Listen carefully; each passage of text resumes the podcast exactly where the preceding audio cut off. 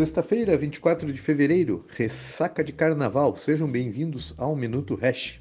Mercados azedos nos últimos dias. Hoje, um dado de inflação americana pede mais juros na terra do tio Sam. S&P, Nasdaq, Dow Jones e Bovespa, tudo murro abaixo. E infelizmente com o Bitcoin a história não é diferente. Mas o que essas dores de barriga generalizadas significam? São reações agudas e geralmente injustificáveis. Mas nada mudou na vida real de ontem para hoje.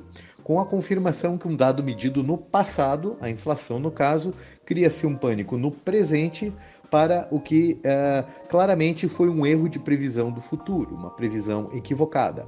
Na prática, é um couro de Maria vai com as outras. É, sai um dado desse de inflação é o juro vai subir, vamos correr para a renda fixa e vamos abandonar os ativos de risco. E as nossas criptomoedas são considerados ativos de risco, elas são ativos de risco.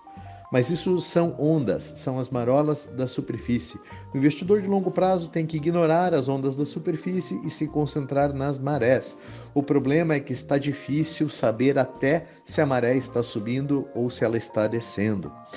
É, Há meses era consenso que o Fed teria que subir juros para uh, segurar as rédeas da inflação.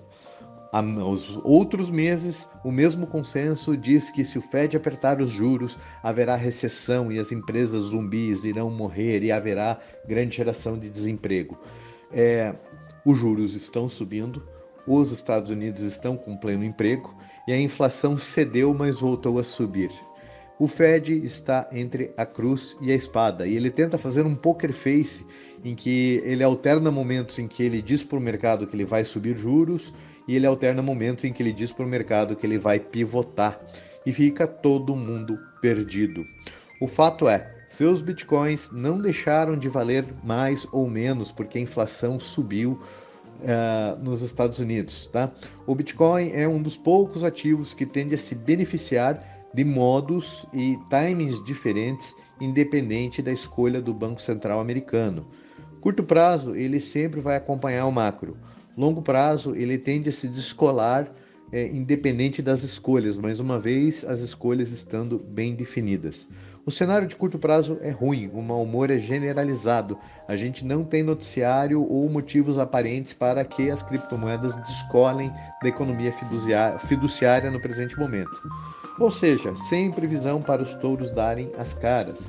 Mas lembro que eles não costumam avisar sobre suas visitas.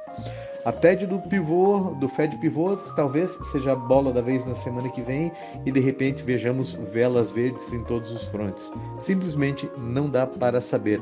Prudência e cautela até maiores certezas. Isso vale para todo o seu portfólio, seja cripto ou convencional.